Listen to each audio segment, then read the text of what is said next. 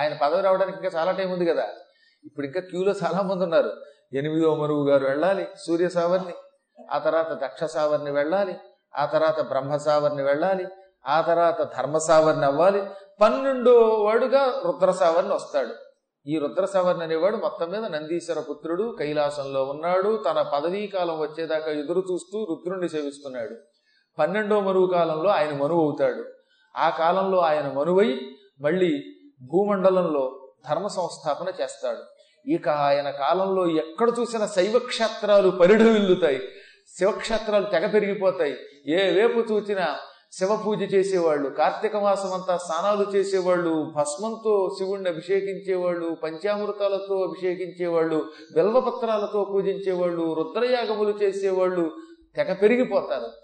ఒక్కొక్క మరువు కాలంలో ఒక్కొక్క ధర్మం పెరుగుతుందనగా ధర్మ సావర్ణి కాలంలో వైష్ణవ ధర్మం పెరుగుతుంది. రుద్ర సావర్ణి కాలంలో రుద్రాలయాలు పెరుగుతాయి. అన్నీ కలిపి చెట్ల చివరికి భగవంతుడు ఒకడేనా నిరూపిస్తాయి. ఆ కాలంలో రుతధాముడు అనేవాడు ఇంద్రుడు అవుతాడు. పన్నెండవ మనువు రుద్ర సావర్ణి కాలంలో రుతధాముడు ఇంద్రుడు అవుతాడు. అద్యుతి తపస్వి సుతపుడు తపోమూర్తి తపోధనుడు తపోనిధి తపోధృతి వీళ్ళు సప్త ఋషులు అవుతారు. అందులో ఈ సుతపుడు అనేవాడు సామాన్యుడిగా సుమ కశ్యప ప్రజాపతి సుతపుడు అంటే సుతపుడనే వాడు కశ్యప ప్రజాపతిగా పుట్టాడు తర్వాత వసుదేవుడు అయ్యాడు ఆయన మీద ఉన్న అభిమానంతో విష్ణువు మళ్ళీ సప్త ఋషుల్లో ఒకటి కింద మారుస్తూ ఉంటాడట. మీకు గుర్తుండే ఉంటుంది స్వయంభువ మరువు కాలంలో సుతపుడు అని ఒక ప్రజాపతి ఉండేవాడు బ్రహ్మ మానస పుత్రుడు ఆయన ఆయన భార్య పేరు సూర్జిత చాలా గొప్పది. ఎంత గొప్పదంటే పరమభక్తురాలన్నమాట. ఈ సుతపుడు పురుషిని ఆవిడకి మరో పేరు పురుషిని ఈ పురుషిని సుతపుడు దంపతులు. ఎప్పుడు మొదటి మనువు కాలంలో. వీళ్ళు విష్ణువు కోసం తపస్సు చేశారు. ఆ తపస్సు మెచ్చుకుని ఈ పురుషునికి సుతపుడికి విష్ణువు దర్శనమిచ్చాడు. నిజానికి వీళ్ళు మోక్షం కోసం తపస్సు చేశారట. కానీ తీరా విష్ణువుని చూడగానే ఆ అందాన్ని చూడగానే తట్టుకోలేక ప్రభు మాకు నీ వంటి కొడుకు కావాలన్నారట.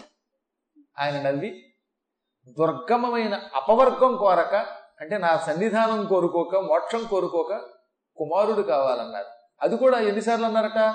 పుత్ర పుత్ర పుత్ర అన్నారు కండోయ్ ఒకసారి అంటే వదిలిపోయేది. మూడు సార్లు పుత్ర పుత్ర పుత్ర అన్నారు. మీరు నా కోసం తపస్సు చేశారు పన్నెండు వేల సంవత్సరాలు.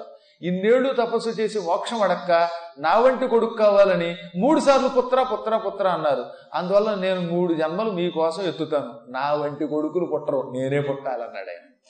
నా వంటి కొడుకులు ఎక్కడి నుంచి దొరుకుతారు? కాబట్టి నేనే పుత్రుండై పుడతాను. ఈ మూడు జన్మల్లో మిమ్మల్ని ఎంతో ప్రేమతో చూస్తాను. అని ఆ వరం నిలబెట్టుకోవడానికి మొదటి జన్మలో పురుస్ని గర్భుడు అనే పేరుతో పుట్టాడు. తెల్లగా ఉండేవాటప్పుడు ధవళ వర్ణంలో పుట్టాట ఆ తర్వాత మళ్ళీ వాళ్ళే రెండో జన్మ ఎత్తారు అదితియు కశ్యపుడనగా విదితుల రఘు మీకు కురుచ వేషంబున నేను చితి వామనుడన్న త్రిదశేంద్ర అనుదుడన ఈ ద్వితీయ భవమునన్. మళ్ళీ ఈ పృశ్ని అతిథిగా పుట్టింది. సుతపుడు కశ్యప ప్రజాపతిగా పుట్టాడు. అప్పుడు రెండోసారి ఇచ్చిన మాట ప్రకారంగా వామనుడనే పేరుతో ఇంద్రుడికి తమ్ముడు గనక ఉపేంద్రుడనే పేరుతో అరుణ వర్ణంతో పుట్టాడు. ఎర్రని రంగుతో ఉదయిస్తున్న సూర్యుడి వంటి కాంతితో పుట్టాడు. అది రెండవ జన్మ. సరే బలిచక్రవర్తిని భంజించాడు. మళ్ళీ మూడో జన్మలో వసుదేవుడిగా దేవకిగా వాళ్ళు పుట్టారు. ఈ మూడో జన్మలో కృష్ణుడిగా పుట్టాడు ఆయన. ఈ మూడు జన్మలు అయ్యాక వాళ్ళు మోక్షం పొందారు. మోక్షం పొందాక మళ్ళీ సుతపుడు అన్నట్ట కృష్ణ ధర్మ సంస్థాపన చేయటం చాలా అవసరం కదా అన్నట్ట. హాయిగా మోక్షం పొందంటారా బాబు? మీకు జన్మ ఉండదురా అంటే వినిపించుకోవట్లేదు. మళ్ళీ ధర్మ సంస్థాపన చేయాలని కోరిక వచ్చింది.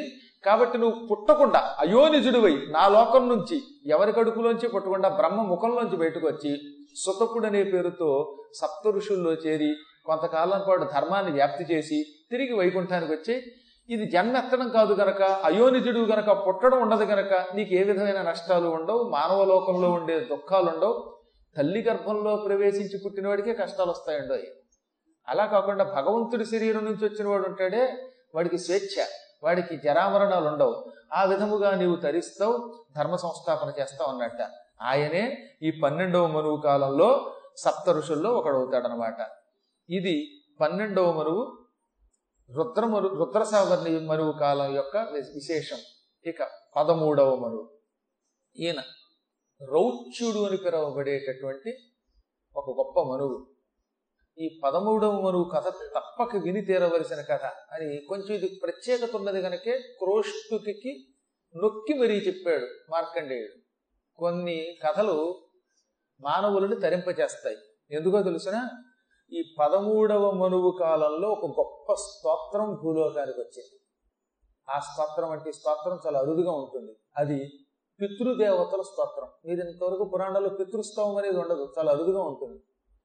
ఈ మార్కండే పురాణం ఎందుకు గురువులు చెప్పమంటారో తెలిసిన ఇందులో ఒకటి సరస్వతి స్తోత్రం అది పెద్దదే. రెండవది పితృస్తవం పితృదేవతలని స్తోత్రం చేసేటటువంటిది. మూడవది అగ్నిస్తవం ఈ మూడు మూడే. ఒకటి వాక్కిస్తుంది ఒకటి వంశాన్ని ఉద్ధరిస్తుంది నరకం నుంచి తప్పిస్తుంది. మూడవది అగ్నిస్తవం మనం యావజ్జీవితం చేసిన పాపాలు భస్మం చేస్తుంది. అగ్నిహోత్రుడికి మనం చేసిన అపచారాలు తొలగిస్తుంది. దేవజన్మ దివ్య జన్మ ఇస్తుంది ఈ మూడు అపూర్వ స్తోత్రాలు ఇందులో ఉంటాయి.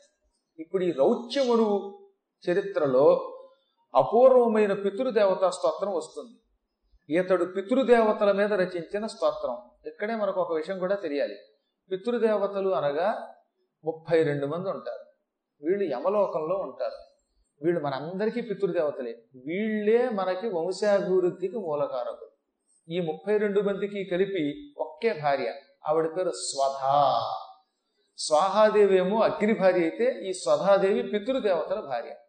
అందుకే చాలామందికి ఎన్నో పర్యాయాలు ధర్మ సందేహాల్లో చెప్పాను. వాళ్ళు మేము మా నాన్నగారికి తద్దినం పెట్టాలా? అసలు ఎందుకు పెట్టాలండి? మా నాన్నగారు పోయి ముప్పై ఏళ్ళు అయింది కదా ఎన్నాళ్ళు ఆయన జన్మెత్తలేదా? లేక ఆయన నరకంలోనే ఉంటాడా? లేక స్వర్గంలో ఉంటాడా? లేక ఉత్తమ గతులకు వెళ్ళలేదా? ఇంకో జన్మ ఏదైనా ఎత్తాడా?